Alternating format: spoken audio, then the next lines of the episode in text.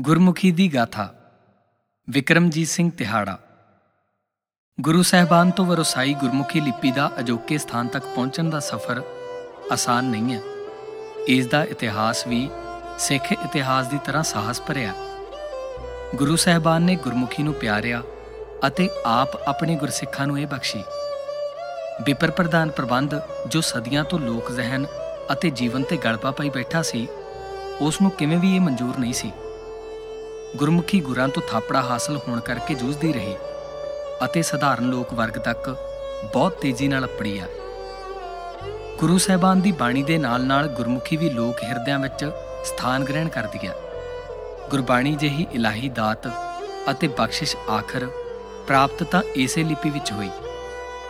ਸਦੀਆਂ ਬਾਅਦ ਸਧਾਰਨ ਲੋਕਾਂ ਨੇ ਕੁਝ ਅਹਿਸਾਸ ਕੀਤਾ ਸੀ। ਜਿੱਥੇ ਉਹਨਾਂ ਰੂਹਾਨੀਅਤ ਦੀਆਂ ਨਿੱਘੀਆਂ ਕੋਮਲ ਰਮਜ਼ਾਂ ਨੂੰ ਜਾਣਿਆ ਉੱਥੇ ਉਹਨਾਂ ਜੀਵਨ ਦੇ ਅਰਥਾਂ ਨੂੰ ਵੀ ਸਮਝਿਆ। ਗੁਰੂ ਸਾਹਿਬਾਨ ਦੁਆਰਾ ਸਥਾਪਿਤ ਕੇਂਦਰਾਂ ਕਰਤਾਰਪੁਰ ਸਾਹਿਬ, ਖਡੂਰ ਸਾਹਿਬ, ਗੋਇੰਦਵਾਲ ਸਾਹਿਬ, ਅੰਮ੍ਰਿਤਸਰ ਸਾਹਿਬ ਆਨੰਦਪੁਰ ਸਾਹਿਬ, ਦਮਦਮਾ ਸਾਹਿਬ ਆਦਿ ਵਿਖੇ ਜਿੱਥੇ ਸਿੱਖ ਧਰਮ ਨੂੰ ਸਥਾਪਿਤ ਕਰਨ ਲਈ ਹੋਰ ਬਹੁਤ ਅਹਿਮ ਕਾਰਜ ਕੀਤੇ ਗਏ, ਉੱਥੇ ਹੀ ਗੁਰਮੁਖੀ ਲਈ ਵਿਸ਼ੇਸ਼ ਉਪਰਾਲੇ ਵੀ ਹੋਏ। ਇਹਨਾਂ ਸਥਾਨਾਂ ਤੇ ਪਹੁੰਚਣ ਵਾਲਾ ਜਗਿਆਸੂ ਗੁਰਮੁਖੀ ਦੀ ਦਾਤ ਵੀ ਹਾਸਲ ਕਰਦਾ। ਜਲਦੀ ਹੀ ਬਹੁਤ ਸਾਰੇ ਗੁਰਮੁਖੀ ਦੇ ਲਿਖਾਰੀ ਪੈਦਾ ਹੋ ਗਏ। ਗੁਰੂ ਸਾਹਿਬਾਨ ਦੁਆਰਾ ਸਥਾਪਿਤ ਸੰਸਥਾਵਾਂ ਜਿਵੇਂ ਮੰਜੀ ਅਤੇ ਮਸੰਦਾਂ ਦੀ ਸੰਸਥਾ ਦੁਆਰਾ ਗੁਰਮੁਖੀ ਨੂੰ ਦੂਰ ਦੁਰਾਡੇ ਤੱਕ ਪਹੁੰਚਾਇਆ ਗਿਆ। ਗੁਰਮੁਖੀ ਅੱਗੇ ਵਧਦੀ ਗਈ। ਵਿਪਰ ਦੀ ਕੈਦ ਤੋਂ ਮੁਕਤ ਹੋਣ ਲਈ ਹਰ ਮਨੁੱਖ ਚਾਹ ਨਾਲ ਗੁਰਮੁਖੀ ਨੂੰ ਸਿੱਖਦਾ ਹੈ ਅਤੇ ਗੁਰਾਂ ਦੀ ਇਲਾਹੀ ਬਾਣੀ ਨਾਲ ਜੁੜਦਾ। ਹੈ ਗੁਰਮੁਖੀ ਉਹਨਾਂ ਲੋਕਾਂ ਲਈ ਜੀਣ ਥੀਣ ਦਾ ਸਵਾਲ ਸੀ ਅਤੇ ਅੱਜ ਵੀ ਹੈ। ਗੁਰਾਂ ਦੇ ਨਾਂ ਤੇ ਜਿਉਂਦੇ ਪੰਜਾਬ ਦੀ ਗਾਥਾ ਗੁਰਮੁਖੀ ਲਿਪੀ ਨੇ ਸਿਰਜੀ। ਗੁਰਮੁਖੀ ਜਿਸ ਰਾਹੀਂ ਬਾਣੀ ਘਰ ਘਰ ਤੱਕ ਪਹੁੰਚ ਰਹੀ ਸੀ ਅਤੇ ਅਜਿਹਾ ਮਹਾਨ ਇਤਿਹਾਸ ਸਿਰਜਿਆ ਗਿਆ ਕਿ ਗੁਰੂ ਦੇ ਸਿੱਖਾਂ ਦੀਆਂ ਬਾਤਾਂ ਘਰ ਘਰ ਹੋਣ ਲੱਗੀਆਂ। ਇਸ ਧਰਤੀ ਦੇ ਜਾਇਆਂ ਨੇ ਗੁਰੂ ਨਾਨਕ ਦੇਵ ਜੀ ਮਹਾਰਾਜ ਦੁਆਰਾ ਬਖਸ਼ਿਸ਼ ਪਾਤਸ਼ਾਹੀ ਦੇ ਦਾਅਵੇ ਨਾਲ ਇਸ ਧਰਤੀ ਤੇ ਮਿਸਲਾਂ ਕਾਇਮ ਕੀਤੀਆਂ। ਗੁਰੂ ਦਾ ਖਾਲਸਾ ਜੰਗਲਾਂ ਬੇਲਿਆਂ ਵਿੱਚ ਗੁਜ਼ਾਰੇ ਕਰਦਾ ਵੀ ਚੜ੍ਹਦੀ ਕਲਾ ਵਿੱਚ ਰਿਹਾ। ਗੁਰੂ ਸਾਹਿਬ ਦਾ ਅਸ਼ੀਰਵਾਦ ਗੁਰਮੁਖੀ ਸਿੱਖਾਂ ਦੇ ਅੰਗ ਸੰਗ ਸੀ। ਘੋੜਿਆਂ ਦੀਆਂ ਕਾਠੀਆਂ ਤੇ ਰਹਿੰਦੇ ਹੋਏ ਖਾਲਸੇ ਨੇ ਚੜ੍ਹਦੀ ਕਲਾ ਵਾਲੇ ਖਾਲਸਾਈ ਬੋਲਿਆਂ ਨੂੰ ਸਿਰਜਿਆ। ਗੁਰਮੁਖੀ ਲਈ ਹਰ ਸਿੱਖ ਨੇ ਕੁਝ ਨਾ ਕੁਝ ਕੀਤਾ। ਜੰਗ ਵਿੱਚ ਜੂਝਣ ਵਾਲਾ ਸਿੱਖ ਭਾਵੇਂ ਕਿਸੇ ਵੀ ਉਦੇਸ਼ ਦੇ ਨਾਲ ਲੜ ਰਿਹਾ ਹੋਵੇ। ਪਰ ਜਦੋਂ ਉਹ ਪੰਜਾਬ ਅਤੇ ਇਸ ਧਰਤੀ ਦੀ ਹੋਂਦ, ਪਹਿਚਾਣ ਲਈ ਲੜ ਰਿਹਾ ਸੀ, ਤਾਂ ਗੁਰਮੁਖੀ ਲਈ ਵੀ ਲੜ ਰਿਹਾ ਸੀ। ਸਿੱਖ ਸੰਪਰਦਾਵਾਂ ਨਾਲ ਸੰਬੰਧਿਤ ਸਾਧੂਆਂ ਨੇ ਗੁਰਮੁਖੀ ਨੂੰ ਹਿੰਦੁਸਤਾਨ ਦੇ ਕੋਨੇ-ਕੋਨੇ ਤੱਕ ਪਹੁੰਚਾਇਆ। ਆਮ ਲੋਕਾਂ ਦੇ ਘਰਾਂ ਤੱਕ ਪਹੁੰਚ ਕੇ ਵਾਹਿਗੁਰੂ ਦਾ ਆਵਾਜ਼ਾ ਦਿੰਦੇ ਹੋਏ ਗੁਰਮੁਖੀ ਦਾ ਬੀਜ ਅਗਲੇ ਦੀ ਝੋਲੀ ਵਿੱਚ ਪਾ ਆਉਂਦੇ। ਗੁਰਮੁਖੀ ਦੇ ਬੂਟੇ ਥਾਂ-ਥਾਂ ਲੱਗਦੇ ਗਏ ਅਤੇ ਇਹਨਾਂ ਦੀ ਛਾਂ ਹੇਠ ਪਲਣ ਵਾਲੇ ਜ਼ਾਲਮ ਹਕੂਮਤਾਂ ਨਾਲ ਇੱਕ ਡਾ ਕੇ ਜੂਝਦੇ ਰਹੇ। ਖਾਲਸਾ ਰਾਜ 1849 ਈਸਵੀ ਦੀ ਸਮਾਪਤੀ ਤੋਂ ਬਾਅਦ ਵੱਡੀ ਗਿਣਤੀ ਵਿੱਚ ਪੰਜਾਬੀਆਂ ਨੂੰ ਦੁਨੀਆ ਦੇ ਵੱਖ-ਵੱਖ ਖਿੱਤਿਆਂ ਵਿੱਚ ਜਾਣਾ ਪਿਆ। ਸਮੁੰਦਰਾਂ ਪਾਰ ਜਾਂਦੇ ਮੁਸਾਫਰ ਬਣੇ ਪੰਜਾਬੀਆਂ ਨਾਲ ਗੁਰਮੁਖੀ ਨੇ ਵੀ ਨਵੀਆਂ ਧਰਤੀਆਂ ਤੇ ਪੈਰ ਪਸਾਰਿਆ। ਜਿੱਥੇ-ਜਿੱਥੇ ਵੀ ਪੰਜਾਬ ਦੇ ਜਾਏ ਗਏ, ਗੁਰਮੁਖੀ ਵੀ ਉੱਥੇ-ਉੱਥੇ ਉਹਨਾਂ ਨਾਲ ਹੀ ਜਾਂਦੀ ਗਈ। ਮੁੱਢਲੇ ਸਮਿਆਂ ਵਿੱਚ ਚਾਹੇ ਉਹਨਾਂ ਨੂੰ ਆਪਣੀ ਹੋਂਦ, ਪਹਿਚਾਣ, ਧਰਮ ਆਦਿ ਲਈ ਬਹੁਤ ਸੰਘਰਸ਼ ਕਰਨਾ ਪਿਆ।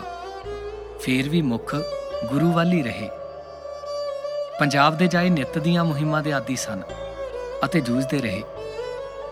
ਗੁਰਮੁਖੀ ਪ੍ਰਤੀ ਉਹਨਾਂ ਦਾ ਪਿਆਰ, ਜਜ਼ਬਾਤ ਅਤੇ ਭਾਵਨਾ ਉਹਨਾਂ ਦੁਆਰਾ ਵਤਨੀ ਪਾਈਆਂ ਚਿੱਠੀਆਂ ਵਿੱਚੋਂ ਪ੍ਰਗਟ ਹੋ ਜਾਂਦੀ ਹੈ। ਆਜ਼ਾਦੀ ਦੀ ਲਹਿਰ ਚੱਲੀ ਤਾਂ ਗੁਰਮੁਖੀ ਅੱਖਰਾਂ ਵਿੱਚ ਪਰਚੇ ਨਿਕਲਣ ਲੱਗੇ। ਇਹਨਾਂ ਪਰਚਿਆਂ ਦੀ ਗੂੰਜ ਅੰਗਰੇਜ਼ ਹਕੂਮਤ ਨੂੰ ਕੰਬਣੀ ਛੇੜ ਦਿੰਦੀ ਹੈ। ਗੁਰਮੁਖੀ ਦੇ ਜਾਏ ਅੱਗੇ-ਅੱਗੇ ਹੋ ਕੇ ਜੂਝੇ ਅਤੇ ਸ਼ਹਾਦਤਾਂ ਦਿੰਦੇ ਗਏ। ਭਾਰਤ ਆਜ਼ਾਦ ਹੋਇਆ, ਪਰ ਪੰਜਾਬ ਵੰਡਿਆ ਗਿਆ। 1947 ਦੀ ਵੰਡ ਤੋਂ ਬਾਅਦ ਵੀ ਵਾਰ-ਵਾਰ ਵੰਡਿਆ ਗਿਆ। ਇਸ ਵੰਡ ਦਾ ਸੰਤਾਪ ਜਿੱਥੇ ਲੱਖਾਂ ਲੋਕਾਂ ਨੇ ਭੁਗਤਿਆ ਉੱਥੇ ਗੁਰਮੁਖੀ ਨੇ ਵੀ ਭੁਗਤਿਆ। ਘਰ-ਬਾਰ ਛੱਡ, ਜਾਨਾਂ ਗਵਾਉਂਦੇ, ਲੁਟਾਉਂਦੇ ਹੋਏ ਪੰਜਾਬੀਆਂ ਕੋਲ ਇੱਕੋ ਸਵਾਲ ਸੀ ਕਿ ਪੰਜਾਬ ਉਹਨਾਂ ਲਈ ਪਰਾਇਆ ਕਿਵੇਂ ਹੋ ਸਕਦਾ? ਪੰਜ ਆਬਾਂ ਦੀ ਧਰਤੀ ਦੇ ਪਾਣੀ ਕਿਵੇਂ ਵੰਡੇ ਜਾ ਸਕਦੇ ਨੇ? ਅਤੇ ਕਿਵੇਂ ਰੂਹ ਸਰੀਰ ਤੋਂ ਵਿਛੜ ਸਕਦੀ ਆ?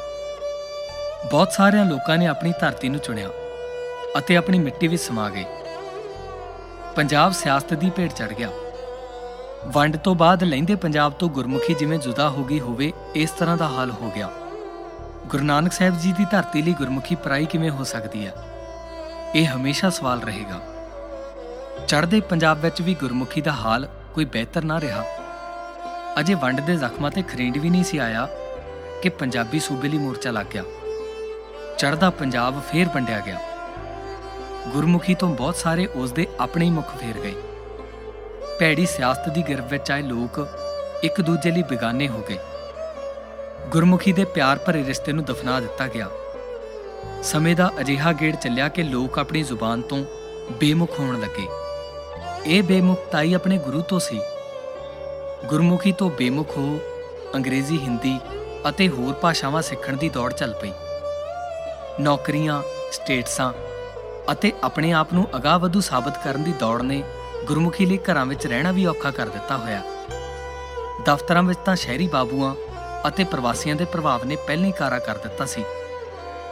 ਸਕੂਲਾਂ ਵਿੱਚ ਪੜ੍ਹਦੇ ਬੱਚਿਆਂ ਨੂੰ ਜਦੋਂ ਪੰਜਾਬੀ ਬੋਲਣ ਤੇ ਜੁਰਮਾਨਾ ਲੱਗਿਆ ਅਤੇ ਗੁਰਮੁਖੀ ਦਾ ਕਾਇਦਾ ਜਦੋਂ ਘਰਾਂ, ਬੈਗਾਂ ਵਿੱਚ ਨਾ ਰਹਿ ਸਕਿਆ, ਤਾਂ ਗੁਰਮੁਖੀ ਦੇ ਵਾਰਸਾਂ ਦੇ ਭਵਿੱਖ ਬਾਰੇ ਜ਼ਰੂਰ ਤੌਖਲਾ ਲੱਗਦਾ। ਗੁਰਮੁਖੀ ਦੇ ਜਾਏ ਗੁਰਮੁਖੀ ਬਿਨਾ ਕਿਵੇਂ ਜੀ ਸਕਣਗੇ? ਇਹ ਤਾਂ ਭਵਿੱਖ ਦਾ ਸਵਾਲ ਹੈ। ਪਰ ਇਸ ਦਾ ਜਵਾਬ ਨਿਸ਼ਚਿਤ ਇਹੀ ਹੈ ਕਿ ਇਹੀ ਅੰਤ ਹੋਵੇਗਾ। ਗੁਰਾਂ ਦੇ ਨਾਂ ਤੇ ਜੀਣ ਵਾਲਾ ਪੰਜਾਬ ਗੁਰਮੁਖੀ ਦੀ ਲੋਰੀ ਨਾਲ ਵੱਡਾ ਹੁੰਦਾ ਅਤੇ ਗੁਰਾਂ ਦੀ ਬਾਣੀ ਦੀ ਗੁੜਤੀ ਨਾਲ ਹੀ ਪਲਦਾ ਮਹਾਨ ਇਤਿਹਾਸ ਦੇ ਵਾਰਸ ਦੇ ਮਾਲਕ ਗੁਰਮੁਖੀ ਬਾਝੋਂ ਕੱਖਾਂ ਤੋਂ ਵੀ ਹੌਲੇ ਨੇ। ਇਸ ਲਈ ਲੋੜ ਹੈ ਗੁਰਮੁਖੀ ਦੀ ਗੋਦ ਵਿੱਚ ਖੇਡੀਏ ਅਤੇ ਆਪਣੀ ਆਉਣ ਵਾਲੀ ਪੀੜ੍ਹੀ ਨੂੰ ਗੁਰਮੁਖੀ ਦਾ ਗਹਿਣਾ ਪਹਿਨਾਈਏ ਇਹ ਉਹਨਾਂ ਦਾ ਸ਼ਿੰਗਾਰ ਅਤੇ ਵਜੂਦ ਹੋਵੇਗਾ। ਫੇਰ ਭਾਵੇਂ ਤੱਤੀਆਂ ਹਵਾਵਾਂ ਵੀ ਕਿਉਂ ਨਾ ਵਗਣ, ਗੁਰਮੁਖੀ ਦੇ ਬੂਟੇ ਦੀ ਹਰਿਆਵਲ ਸਦਾ ਬਰਕਰਾਰ ਰਹੇਗੀ।